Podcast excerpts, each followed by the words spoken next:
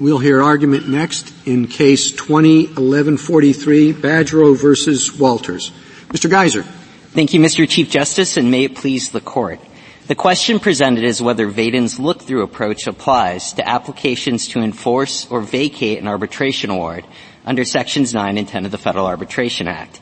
The answer is controlled by the FAA's plain text, and the competing statutory arguments are not close.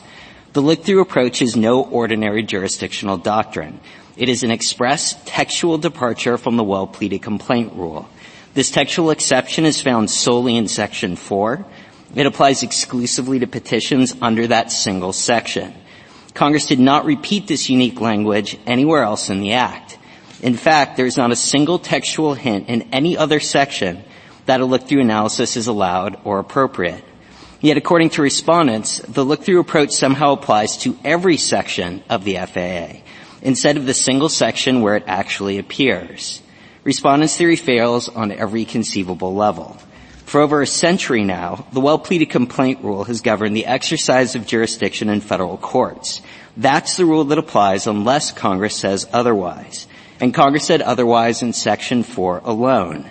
Congress did not isolate the look-through clause in Section 4 because it wanted it applied in other sections where it was excluded nor did Congress endorse respondents' notion of an upside-down default rule where courts ignore the face of the well-pleaded filing and instead look to a non-existent phantom pleading that never appears in any court. Respondents' theory would require overturning bedrock jurisdictional doctrine and abandoning this court's fidelity to the statutory text. There is simply no basis for saying the look-through approach applies in sections 9 and 10 without judicially rewriting the statute or rendering Section 4's express look-through clause wholly superfluous. I welcome the Court's questions. Uh, counsel, we have said or suggested from time to time that the FAA doesn't provide uh, federal question jurisdiction.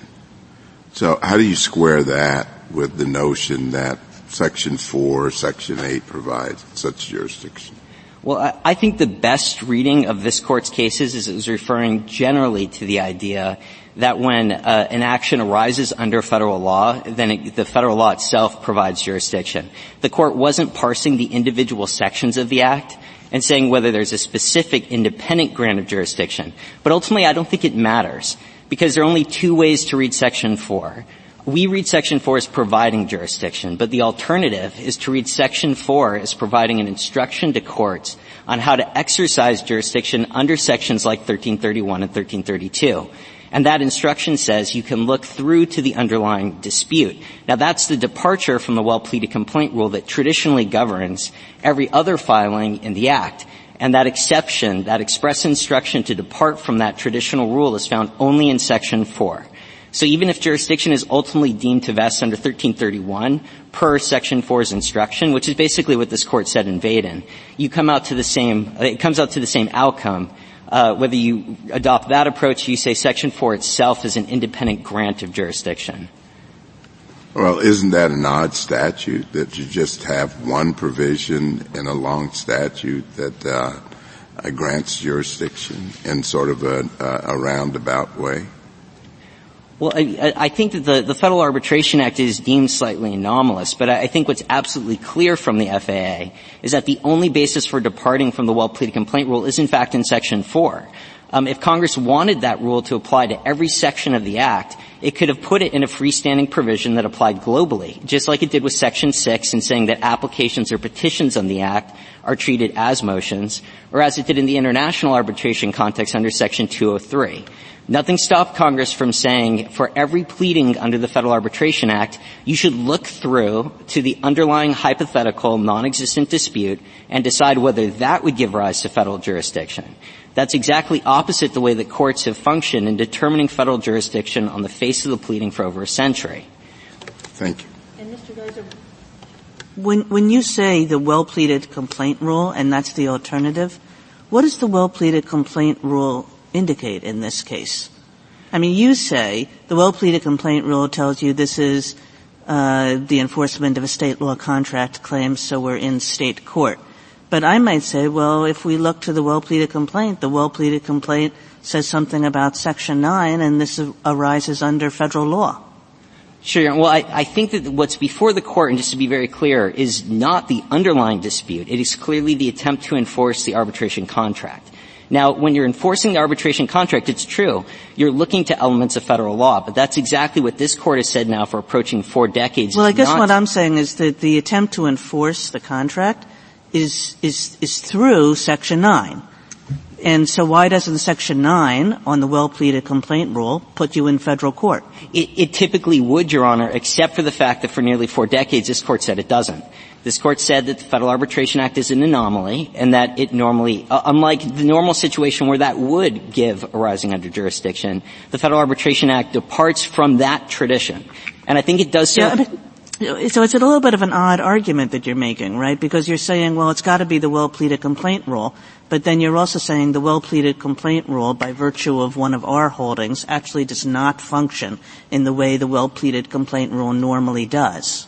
Well, I, I, th- I, think two responses, Your Honor. First, one thing that's very clear is that we can, I think, all agree that there's no license in under the text of the statute or the well-pleaded complaint rule to look through to the underlying dispute. You do look at what's actually before the court. So the question is, should the court overturn nearly four decades of this court's precedent, saying that even though the party is enforcing an element of the Federal Arbitration Act to enforce an arbitration contract, that that's not enough uh, to get into federal court? And I would suggest that the, the, respondents have not asked this court to reconsider that line of authority. I think it would be striking to reverse it. And just to imagine the practical consequences of doing so.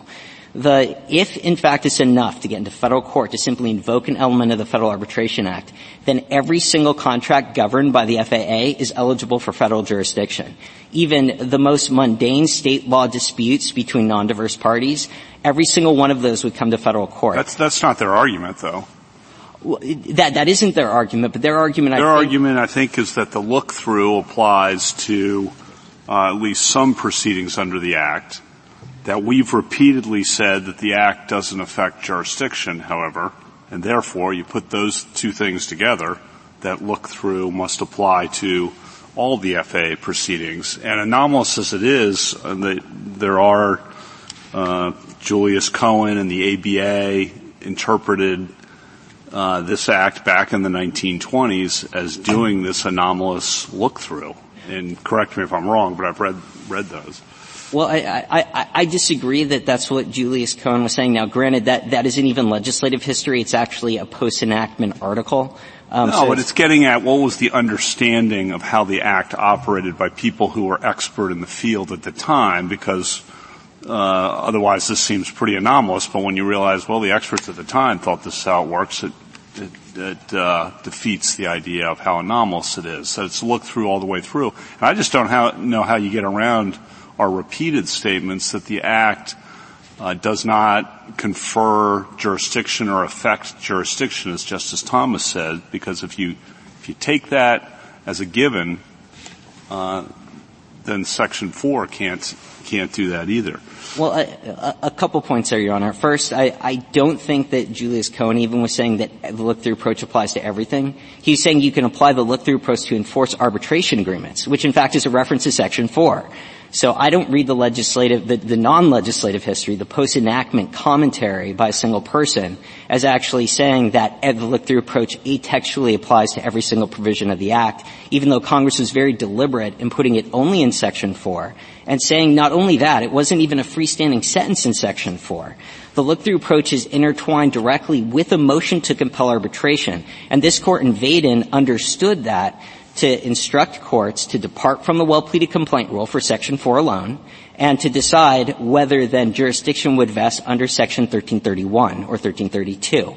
So again, even if you disagree with our reading that Section 4 in fact is an independent grant of jurisdiction, I think at the very least it's instructing courts how isn't to... Isn't that the end, sorry to interrupt, but isn't that the end of your case if we disagree with that? Oh, not, not at all, Your Honor. Okay. Not at all. Going because, then. because the, the alternative is in jurisdiction, we know from this court's case law that jurisdiction has to independently arise from somewhere. That's somewhere Section 1331 or 1332 typically, unless it's an admiralty case, which are, which are pretty easy under the Act.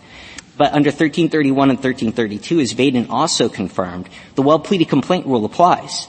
So if you look to the face of the filing, it is not an attempt to adjudicate the underlying dispute. The only reason that you depart from that, and this is why Vaden said this text of Section 4 drives our conclusion, is because Section 4 itself instructs courts to depart from the well-pleaded complaint for purposes of compelling arbitration. It does not say that in Section 9. It doesn't say that in Section 10. Congress was well aware how to tell courts to retain jurisdiction on the back end if they want. That's in fact exactly what they did in Section 8. When they're dealing with maritime cases, they said you can exercise jurisdiction to compel arbitration, and you can retain jurisdiction on the back end. That's a very odd command if Congress was assuming that the look-through approach simply applies across the board. So on your theory, when would Section 9 and 10 give federal courts jurisdiction? Is it only in diversity cases? It's predominantly in diversity cases. And I think, again... And isn't that a little bit backwards, that it ends up that you put the diversity cases in the federal court system, and you take all the cases that involve federal questions and say, oh, the federal courts don't have anything to do with those cases? N- not at all, Your Honor, because think about, first, going back to 1925, we were predominantly dealing with commercial contracts. Uh, if you want to talk about what Julius Cohen was thinking, he was thinking diversity cases and maritime cases. It wasn't even clear that federal statutory cases were subject to the FAA for decades. So I, I, think if you, the drafters weren't thinking of federal questions, but also look at the nature of the action under Section 9 and Section 10. It's not an attempt to re-adjudicate the underlying federal suit. In fact, that would stand the Federal Arbitration Act on its head. That would make arbitration a prelude to the real event in court where you'll re-adjudicate all these federal questions. Section 9 is a ministerial function of confirming the award. You don't even need to know generally what the underlying dispute was about, whether it's a federal question or otherwise. Section 10, as the court said in Hall Street, was designed to check egregious departures from the arbitration contract. You would send those to state court. I, I, would just as. and is it clear? I think it's not clear that state courts would apply Section 10. Uh, I think some case, state courts apply Section 10 uh, nominally, others don't. So we're going to have a whole collateral thing of do, do, the state courts have to apply Section 10 or what other standards do they apply? And, and this court in Hall Street said that's perfectly fine. In fact, in Hall Street and, and in Vaden itself, it reminded litigants that state courts in fact play a prominent role in enforcing the act, and, and in large part, the act is left to enforcement in the state courts. And Hall Street confirmed that most state courts apply standards that either are Section 10, they either apply the FAA directly, or they apply a state law standard that, that is the functional equivalent to it. Can you just explain? I'm just missing this. Uh, uh, I've had trouble with it. Uh, wh- why would they have jurisdiction in diversity cases but not have jurisdiction in federal question cases? The, I think the idea, uh, Your Honor, is that if you have non-diverse parties that are trying to vacate an award above the threshold amount, um, they can get into federal court. And we agree with that. That's the well-pleaded complaint rule. Um, but in a federal question case, the, the pleading before the court under Section 9 and Section 10 is not the underlying case. It's the attempt to enforce the arbitration contract. It's saying, I want the arbitration contract enforced, not I want to adjudicate the federal oh, question okay. in the underlying. Then the odd thing is that, that I, we have Vaden. Uh, and so in the federal question area, uh, at least, Sure, you can come in. The parties are having an argument. The argument's about the federal question. That it's a fe- having a big argument. They said we go to arbitration. It's an antitrust problem or it's a employment problem, and and Vaden says, yeah, go ahead. They won't go. Go get an uh, injunction. Now, to me, it doesn't seem to make very much sense to say, okay, go there. Get an injunction. Hey, but when it comes time to enforce it, you can't go there. When it comes time to issue a subpoena, you can't go there. When it comes, and, you know, that's just why you separate four from the rest of it. I can't get it. I, I understand there's a little bit of different language. There is. But, you also could use the word such agreement as being the key to this, and they're talking about such agreement, and such agreement means the agreement we're talking about, which is the Section 4 agreement, which could get there, and if that's the one we're talking about, you can do these other things too. Okay. Eh, maybe I didn't say it exactly right, but you get the point. I, I, get the point, and you said it very well. The, first, I'd say that there is radically different language between Section 4 and the other sections. It so says save this agreement. It's not, But, the, but I think there are other Maybe. reasons not to do that. First, the Congress clearly framed these different provisions as standalone provisions. There's no requirement that a party invoke Section 4 on the front end. They can in, only invoke Section 9 or 10 on the back end. That's what happened in this case. The provisions are framed as standalone petitions or applications. Most of them have their own service requirements. They have their, their own statute of limitations, their own venue rules, their own even jurisdictional requirements in Section 4 and Section 8. This is not Congress thinking that you start at the beginning with Section 4 and a court, a single court it all the way through. In fact, you can have different federal courts enforcing different provisions of this act. So this is clearly not a continuum. This isn't Congress thinking we need jurisdiction from the But if that's the main argument, what we're doing here normally is we are having, let's call him an arbitration rat. There is the guy who loves arbitration, and then there is the rat who hates it, although he agreed to it. Okay? Now, he will express his gratitude in many different ways. First, he will not want to go in in the first place. Then if you make him go in in the first place, he's not going to want the other guy to get any witnesses. And then if you go and get that, he's not going to want the, anybody to enforce this thing which he lost in the third place. So of course these don't all just always follow. It depends on which of these provisions the guy can use and invoke in order to stop what he agreed to, which is the arbitration. A, a few answers, Your Honor. First, when a federal court compels arbitration or stays the case on the front end, it is discretion where it sees the arbitration rat, the person who is going to fight tooth and nail, to retain jurisdiction over the case, and it can exercise the other authority under the Act as an ancillary matter, which is exactly how the, it normally works in the settlement context. You can have a federal claim, and it can, it can be settled, and a court can retain jurisdiction over the case to supervise a settlement or put the settlement in the decree. And you can have situations then where the same settlement dispute will either be subject to federal jurisdiction or not, entirely based on whether the court exercises discretion to do that. And there's nothing wrong with that. This court said in Vaden that federal jurisdiction often turns on how litigation unfolds. And you can have different situations. And where Congress wanted a single court to retain jurisdiction, whether it's because of an arbitration rat or not, it said it expressly. Look at Section 8. Section 8 says that the court has jurisdiction to compel arbitration in the maritime context, and it retains jurisdiction to enforce the award. Congress did not repeat that language in Section 9 or in Section 10. So you could call him an arbitration rat or a judicial lion, I suppose. but uh, I mean, isn't the isn't the problem here? Um, and I think your your friend will have the exact flip side of the problem, the somewhat unusual situation where this is a federal statute that we have said does not give rise to federal jurisdiction. I mean, that's why it seems to me that it's so difficult to parse exactly where you're going to be in federal court and when you're going to be in state court.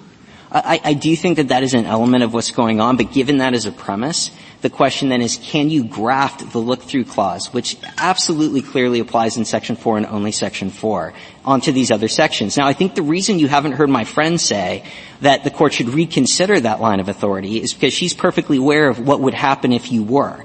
Uh, just to give an example, for the 12-month period that ended in March of 2020, there were 332,000 civil filings in U.S. district courts nationwide. So far this year in the AAA alone, they've adjudicated 380,000 arbitrations. And if you're to say that simply invoking any provision of the Act is enough, then what you have is anyone with a state law claim in non-diverse parties. Now these 380,000 cases are all eligible for federal that, jurisdiction. That's not their, that's an amicus argument. That's not their argument. It, it isn't their argument, but their argument is now with so their, I guess the, of what relevance are those statistics unless we're thinking of adopting the amicus uh, position? Well, well, uh, well, I certainly hope you're not. I was just yeah. trying to respond to the to the Chief Justice's question, but uh, I do think though what you look at my friend trying to do then is thinking, well, it, we know it's not acceptable to say that everything comes in.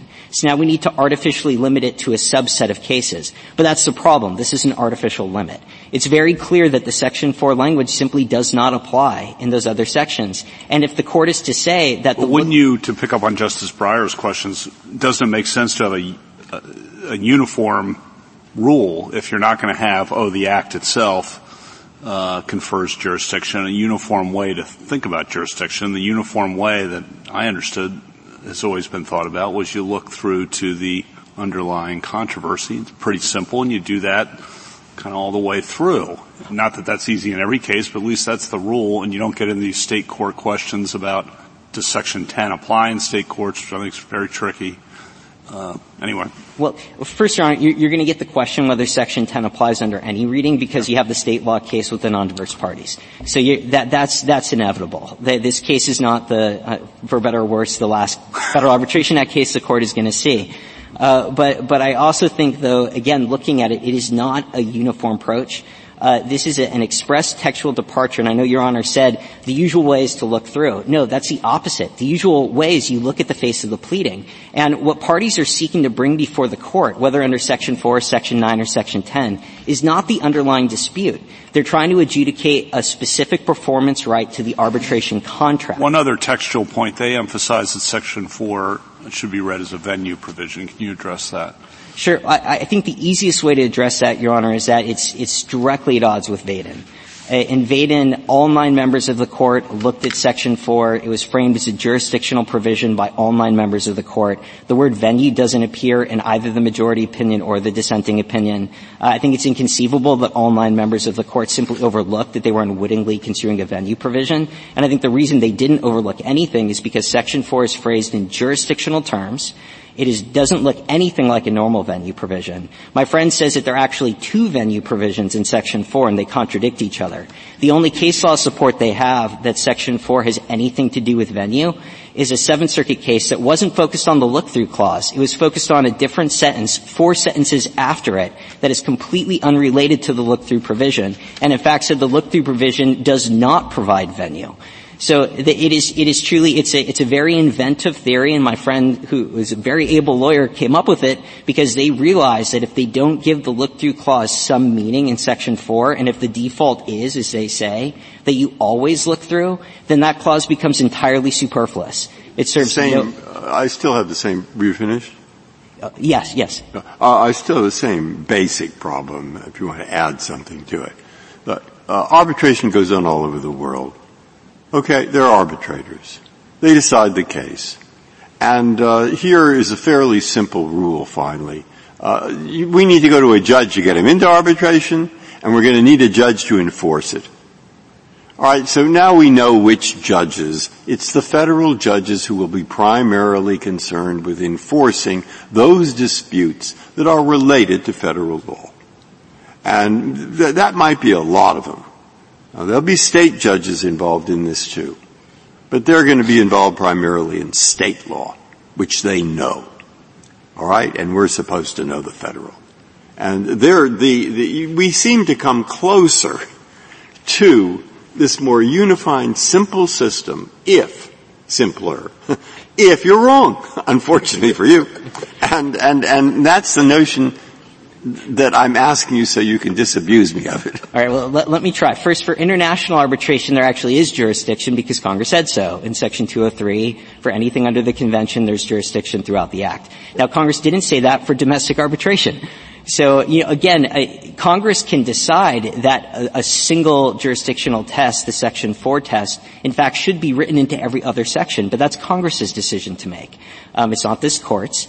And, and I'd also say, too, that the, the test that we're advocating is the same well-pleaded complaint test that's applied for over a century in all kinds of disputes, including settlements. And look at the settlement of a federal claim. No one thinks there's any problem with saying a federal claim is filed in federal court, it's settled and dismissed, and then a dispute about the settlement goes to state court.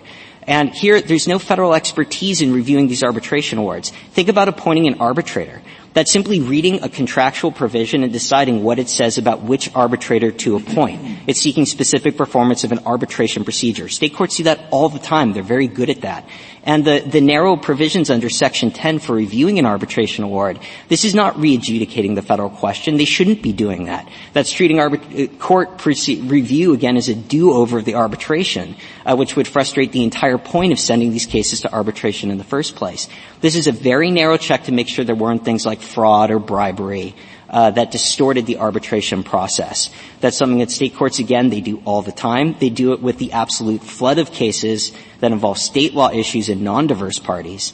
And there's no need to clog the federal court's judicial bandwidth with deciding what are effectively ministerial actions or fairly mundane actions that do not involve re-adjudicating the federal suit.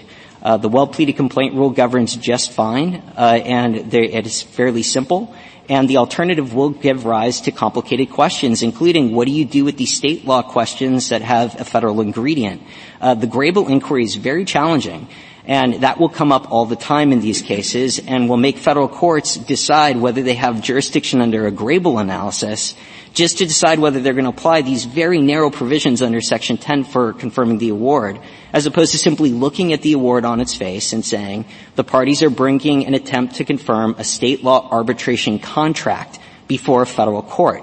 If there's diversity, then maybe it makes sense to have the federal court there to protect against local bias. But if there's not diversity, there's no reason to say just because the underlying dispute involved a federal question, which isn't relevant at the confirmation stage, that we should nonetheless have federal courts spending their time looking at those awards. Uh, if the court has no further questions. Uh, Justice Thomas? Justice, Wright? Justice Alito, maybe? Good, good. Uh, Justice Gorsuch? No further questions. Thank you. Justice Barrett? Thank you, counsel. Thank you.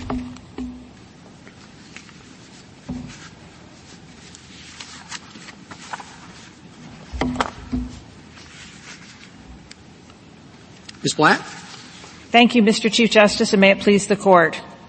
If federal courts would have jurisdiction over the party's underlying dispute, federal courts can hear motions to confirm or vacate arbitral awards resolving that dispute. First, the FAA's text treats requests to confirm or vacate arbitral awards as motions. Motions are not freestanding lawsuits that need an independent jurisdictional basis. Rather, motions seek relief within a larger controversy between the parties. Courts thus assess their jurisdiction by looking to that underlying controversy. Here, the FAA is structured sequentially to facilitate all stages of arbitration to resolve the same underlying controversy. Because FAA motions are adjuncts to that broader controversy, federal courts can hear FAA motions when they have jurisdiction over that controversy. Second, petitioner's approach would decapitate the FAA. The Act pervasively refers to federal courts, but in petitioner's world, federal courts can't hear most Section 9 and 10 motions. They don't on their face raise federal questions. And most of the motions wouldn't satisfy diversity jurisdiction either, like ubiquitous zero dollar awards that reject the plaintiff's claim. And uncontested motions to confirm would fail adversarialness under Article 3. Petitioner says state courts are equally good.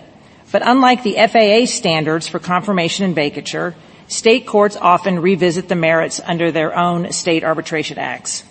Congress presumably did not want federal courts to enforce arbitration agreements at the front end, only to see state courts to force do-overs at the back end. And third, it's implausible the FAA imposes one jurisdictional test for motions under Section 4 and a different jurisdictional test for motions under Sections 5, 7, 9, 10, and 11. And it would encourage needless gamesmanship for jurisdictions under these latter provisions to turn on the happenstance whether there was an earlier Section 4 order. Welcome your questions. Uh, Ms. Blatt, would you comment uh, on um, petitioner's um, assessment of your uh, Section 4 venue argument? Sure. I, I, didn't make it up. This court called it a venue provision in Cortez Byrd, but here's why we think it's a venue provision. We've got three very solid arguments. First, it reads like a venue pr- provision. It's framed in classic venue terms saying where a petition may be filed. If you look at the title of that provision, it says petition in a court having jurisdiction. So it's not conferring jurisdiction, Justice Thomas. It's talking about jurisdiction that's already there. And second, and this is important historically, there was this was an expansion, a liberal uh, ex- expansion of venue, because at the time venue only was limited to places where the defendant resided. And in the arbitration context, um, the, the, Congress wanted it broader because you wouldn't know necessarily where the arbitration would begin. Now, in the later provisions, uh, the rest of the venue provisions under the Act, it um, you wouldn't need that same broad. Uh, conferring a venue because you, you know where the arbitration occurs.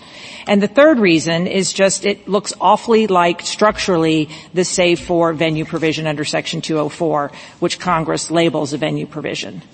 And then if we, we needed a fourth reason, Congress often refers to jurisdictional test in, in venue provisions. And we offered the example of the uh, generic venue provision in 1391, which extends, it kind of has this catch-all extending venue to where a court has personal jurisdiction. So it's not completely uh, uncommon, and we also cite two habeas examples. But this court did call it a, a venue provision in Cortez Byrd. It said it was a very permissible venue provision. I mean, Vaden obviously calls it a jurisdictional provision about 20 times without using the word venue. I mean, I stopped counting when I got to 20. Right, but the important thing is that the opinion twice says Section 4 is not creating jurisdiction. Yeah, but, I mean, that's even, maybe it's a venue provision. I mean, it's possible, I suppose. That seems to me to create a problem for you rather than to get rid of it. I mean, your problem is that you have no textual hook, no textual basis for a look-through rule outside of Section 4. I mean, you have to say that somehow there's a kind of implicit look-through provision in all the rest of the statute so that Section 4 can then become just a venue provision. But, but, but you need some kind of jurisdictional hook, don't you? I mean, Congress didn't just expect everybody to understand that this was look-through jurisdiction. Look-through jurisdiction is very odd. It's very unusual. You would think if Congress wanted to impose a look-through jurisdictional provision throughout the statute, we would have a look-through jurisdictional provision throughout the statute.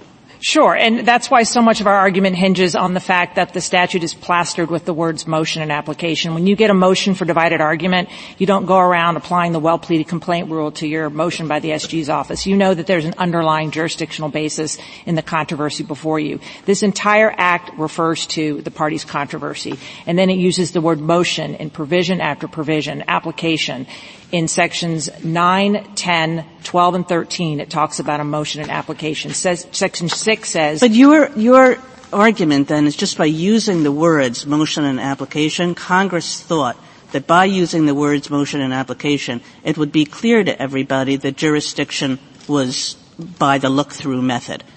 And that's a fair point, and I do think that's why what Justice Kavanaugh said when it was passed, that was the understanding that this would be a look-through. It reads like a procedural, a federal you know, arbitration procedural act. The federal rules of procedure didn't exist.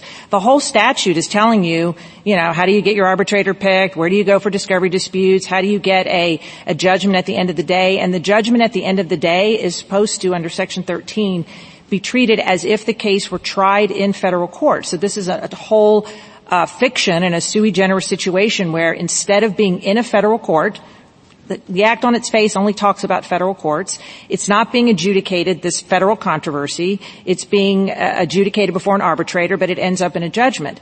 And the other just strong textual hook, besides the words, motions are text, it's, it's a word, and, uh, and um, controversy, is the word federal. They have no good example for when you can get into federal court. It's basically a nullified act. You weren't pressing him on his jurisdiction, uh, diversity of jurisdiction, but if you have a zero dollar award, which just means the defendant wins, you can't get into federal court unless he has to cheat by saying, well, you could look at the underlying controversy in that case because we all know the plaintiff was asking for more money and in a future case he might be getting more money. And so he's got no other way and, or to get to adversarialness. If you have an uncontested motion to confirm, the only uh, adversarialness is the underlying controversy. Well, if it's, but if the plaintiff is seeking $20 million and the defendant wins so that the award is zero dollars, you don't say that zero dollars is the amount in, in, dispute. You say that whether he's going to win or lose, it's $20 million. In his view, under this well-pleaded complaint, the face of the motion says nothing other than please confirm, and the court under section uh, 9 has no choice but to confirm. It doesn't look at anything else, especially if there's no contrary motion to vacate, to, to vacate. So there's nothing on the face of the motion that mentions how much the plaintiff wanted. It just says, like this case just says on the award's face, all claims are rejected, defendant wins. There's, nothing about the amount. To, to sort of go to the 30,000 uh, uh, feet perspective, the consequence of your position is to federalize a lot more of uh, FAA actions, procedures, than it seems would make sense if you buy the idea that this is a statute that doesn't give generally federal jurisdiction. And what's wrong with his analogy to settlements? I mean, you have a federal dispute, it's a federal case, you're in federal court, and uh, you say, well, let's settle this, you reach a settlement, it's a contract. If there's a violation of that settlement, you don't go back to federal court. You, it's a state contract matter. You go to state court. Why isn't that just like what he's talking about here? Well, it's absolutely correct that Kokkonen, and I hope I'm pronouncing that correctly, says if parties uh, settle and there's litigation over that settlement, but the court has already dismissed the case, collateral litigation over that settlement has to go to state court. And the reasoning behind that is because there's been a case-ending dismissal by the federal court, and at that point the federal court loses jurisdiction. Here, the only there the analogy would not be the arbitral award; it would be the court order under Section 9 and 10 and 13 confirming the case and dismissing it. So if, if that's the right analogy, we still have a live controversy at the time there's a motion to confirm the award. And they really don't want to bring that settlement analogy anyway because in that sense, everything leading up into the award would be uh, part and parcel of a live federal controversy. But in terms of your first question about are we federalizing cases, I mean, this is the majority rule, although there's, there's circuits that have gone the other way. And the only cases that we're talking about are going to federal court or federal question jurisdiction and diversity jurisdiction with the option of being no cases going to federal court and you have Congress passing a very odd act. And if I could just get into this bit about this being jurisdictional. So he's got two arguments, and I agree, Justice Kagan. I mean, Vaden, it, it, I just don't think the court had before it, even though it was mentioned at oral argument and mentioned in the briefing, the court didn't have the situation about what, what, what we're going to do about the rest of the act. Is there going to be a look through? And so, but the court did twice say, um, Section 4 is, is not jurisdictional. But the problem the other side has is they really don't want to live with the text. Because if Section 4 is jurisdictional, they lose this case. And that's because no one could read that save for clause as an isolated grant of jurisdiction. It would only be jurisdictional because it's a carve out written in words of limitation. In other words, if Section 4 has jurisdiction, it's only because it's taking away jurisdiction that would be conferred by the first section of that act. And this is a little bit of what the, the Chamber of Commerce was arguing in their brief. But that is to say the first question just says go file in any court without regard, put any motion in federal court, but then it takes away and says, but only if you have jurisdiction. So in that sense, you've got a limiting clause. Well, the only logical inference then is if that limiting clause is omitted from the rest of the sections, the rest of the act is broader. But I took that to not be your position. It's not our position. That is the consequence. If he wants to live by the text, he needs to die by the text, and he doesn't want to do that. Our position is that you have the common sense approach of what Congress was trying to to actually accomplish with this with this act. And you have plenty of textual hooks because you've got the word motion and it's an adjunct and courts every day understand that motions aren't um, you know, motions don't need a freestanding. We gave Federal Rule 20, 27, but I know another very familiar example to you will be the search warrant. When courts go to federal court for a search warrant, they, that is because a court underlying has jurisdiction over offenses against the United States. So it's an adjunct to a broader controversy. And that's just the way motions function, is that they aren't freestanding lawsuits. The federal rules are very specific between motions and complaints. Complaints invoke a court's jurisdiction. They are a cause of action. A motion is just an adjunct. Uh, but it, it doesn't, it, it doesn't say the application is a motion. It says it'll be heard as a motion. Correct. Well, Correct. but I mean, that's, you seem to be th- saying that treating them as, uh, calling them motions. I, I, think they are still a separate animal as opposed to uh, the, the motion itself when you look at the act, sort of, you know, unitary, harmonious, interlocking, it is the, they are motions bringing that are all adjuncts to a controversy. I mean, this is the Federal Arbitration Act, so they were obviously thinking about cases that could otherwise be litigated in federal court, whether that's just diversity or federal question. These are federal question, federal controversies. And these are treated as applications or requests to facilitate the arbitration at, from cradle to grave. Well, you're, but it is the Federal Arbitration Act, but it's an odd creature in that unlike most other federal statutes, it doesn't by itself give rise to jurisdiction. And it seems to me that one reason that why that is is because they recognize that people arbitrate all sorts of uh, uh, disputes, and they didn't want all the 380,000 whatever uh, cases being brought in federal court. Just like you don't want the settlement agreements, the enforcement of that, being brought in federal court just because it arose out of a federal case. Agreed, but there's no question under the other side's view, everybody and anybody can go to section, under section four, as long as there's a federal controversy and sort of get the hook of the federal court jurisdiction. And even if it's frivolous, the court could deny the motion because the parties are already arbitrating but retain jurisdiction. So I don't see how we're bringing any more cases. The only cases that can be brought under five, seven, nine, and 11 under our view are the same cases where the federal court has authority under Section 4 to compel arbitration in the first place. And that just was the contemporaneous understanding of the Act when it was passed. Also, we think that's what the court understood in Marine Transit, which was, uh, I don't know, it's a few years after the passage of the Act. The court seemed to suggest, look, if a court has power to order the arbitration, it should, it's kind of, it's too simple, it's it's too silly to even talk about. They have authority to enter the award at the end of the day. And it is an odd, as you said, it's an odd act, but it's even odder if you, if you, uh, reverse. Then I don't know what this is. It's just a, it's a, it's a dead act. I guess I don't, I don't know what Congress was doing. If even diversity jurisdiction, you're going to have to look at the underlying controversy. Counsel, what do we do with Section 8? the Admiralty provision? The Admiralty provision that has the safe, the saving language is superfluous under, that's the one thing that gives me pause with your argument it's logical what you're saying that we treat this like a motion, and in a motion you look at the underlying controversy. That that's very logical. Why put it in so Section I, 8 and not in 9 or 10? Yeah, so Section 8, again, I think the save for clause is not in the rest of the sections because the venue is much narrower.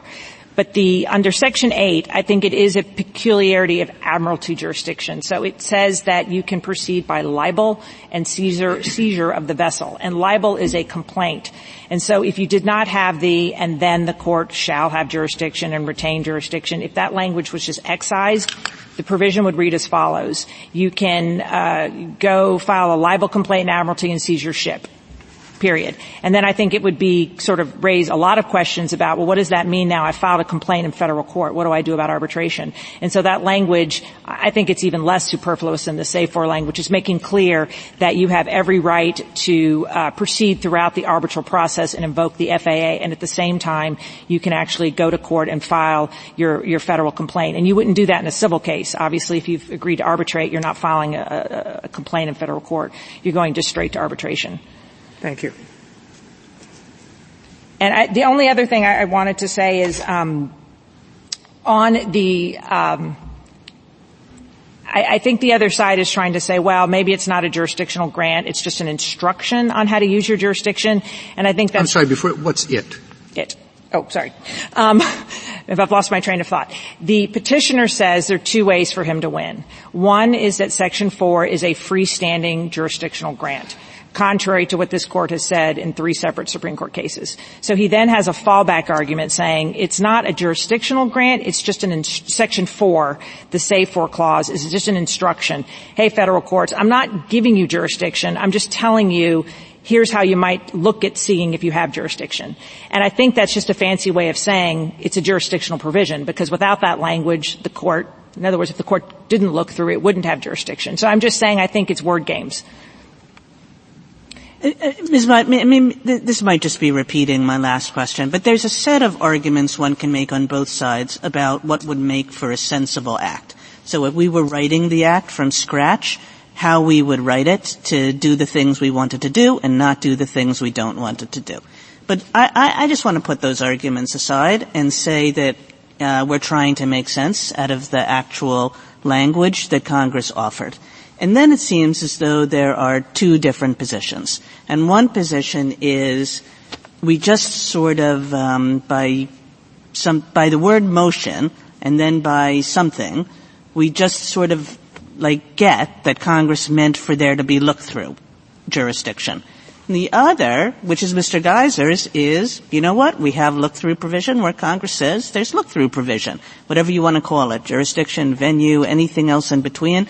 There are particular places where Congress makes clear look through, the, the look through method is the right one, and where those things don't exist, it's not the right one, because we can't just sort of make up look through jurisdiction out of nothing.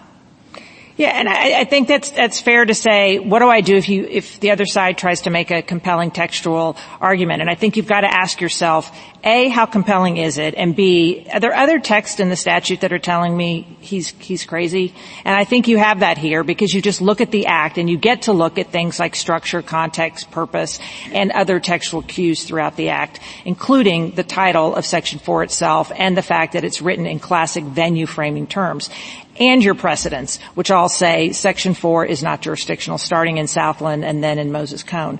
So I, I just think it, it, it, it over-assumes that there is a compelling textual argument in the first place when it's not, because as a logical matter, his textual argument takes him a place that no party wants to go, which is that everything ends in federal court. I'm not saying it's an easy case for you. I'm saying our case is better than his case. you said um, the, the idea that our precedent precludes his case it seems it seems like the the Moses Cone kind of precedent, which is that the FAA doesn't do anything with respect to jurisdiction, is equally a problem for you. I, I Both of you are doing something with respect to federal jurisdiction. You're doing it by way of a default rule. He's doing it by way of a selective Section 4, Section 8 rule.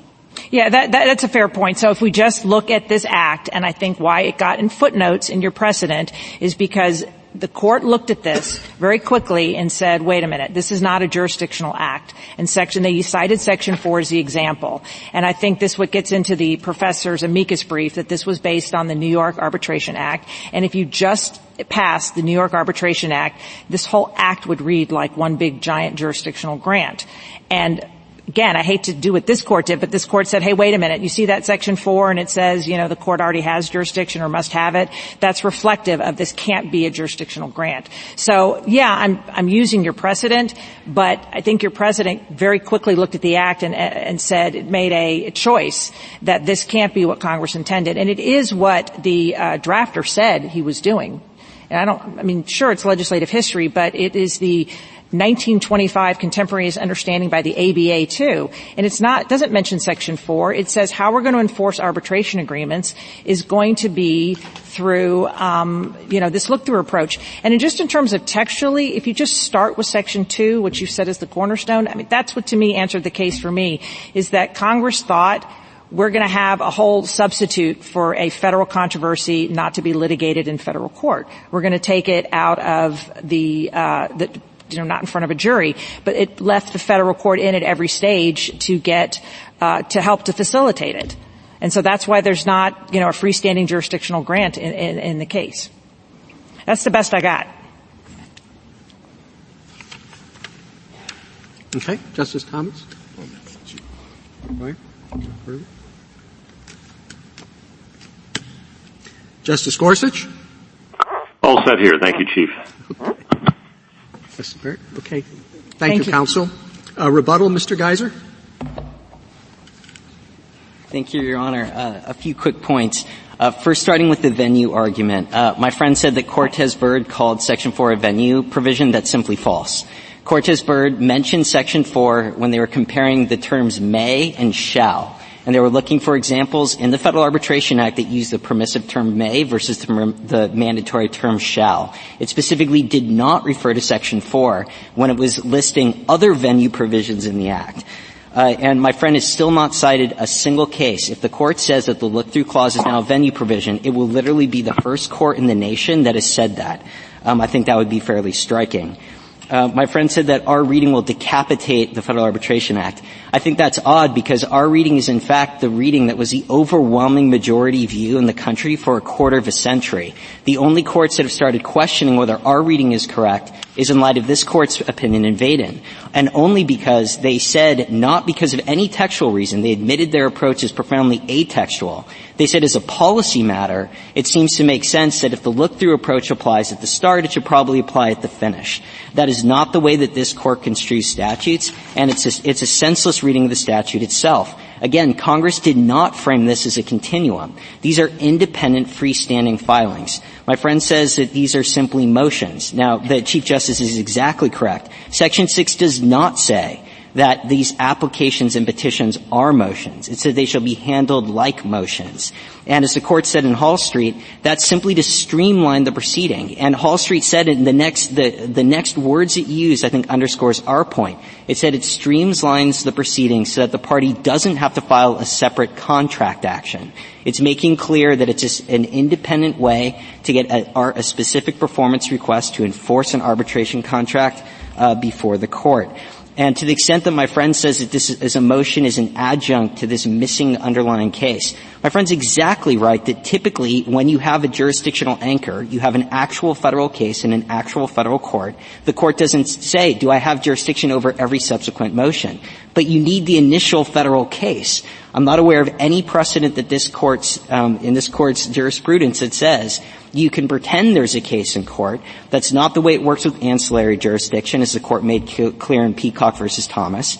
It's not the way it works with settlements. A settlement is certainly adjunct to the underlying federal case. But if a party settles a federal claim and then shows up in the court to, with a dispute about the settlement, they certainly can't say, well, this is a motion that's adjunct to our missing federal case. Please assert jurisdiction. Uh, Kokkonen squarely rejects that position. I think this court would have to overturn Kokkonen to accept uh, my friend's version of it.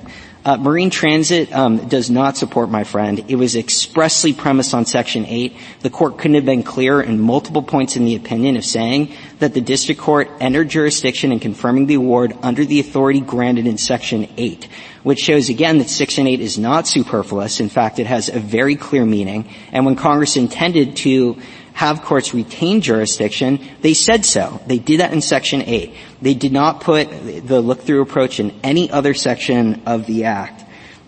Uh, and I do think that if we do adopt, if the court does adopt my friend's approach, you are certainly departing from the majority view and you're expanding federal jurisdiction to decide a bunch of cases that where there is no advantage to having a federal court spend its expertise and bandwidth looking at cases that the state courts have faithfully handled and enforced uh, for a quarter of a century. I think the most striking thing here is not only has the sky not fallen, my, my friend and her very able amici could not identify a single systemic study or empirical analysis suggesting that, that this has presented a single problem for any arbitration uh, arbitration agreements by leaving the, the enforcement of the act in large part to state court, which is what this court has said for multiple occasions is what Congress intended. Thank you, counsel. The case is submitted.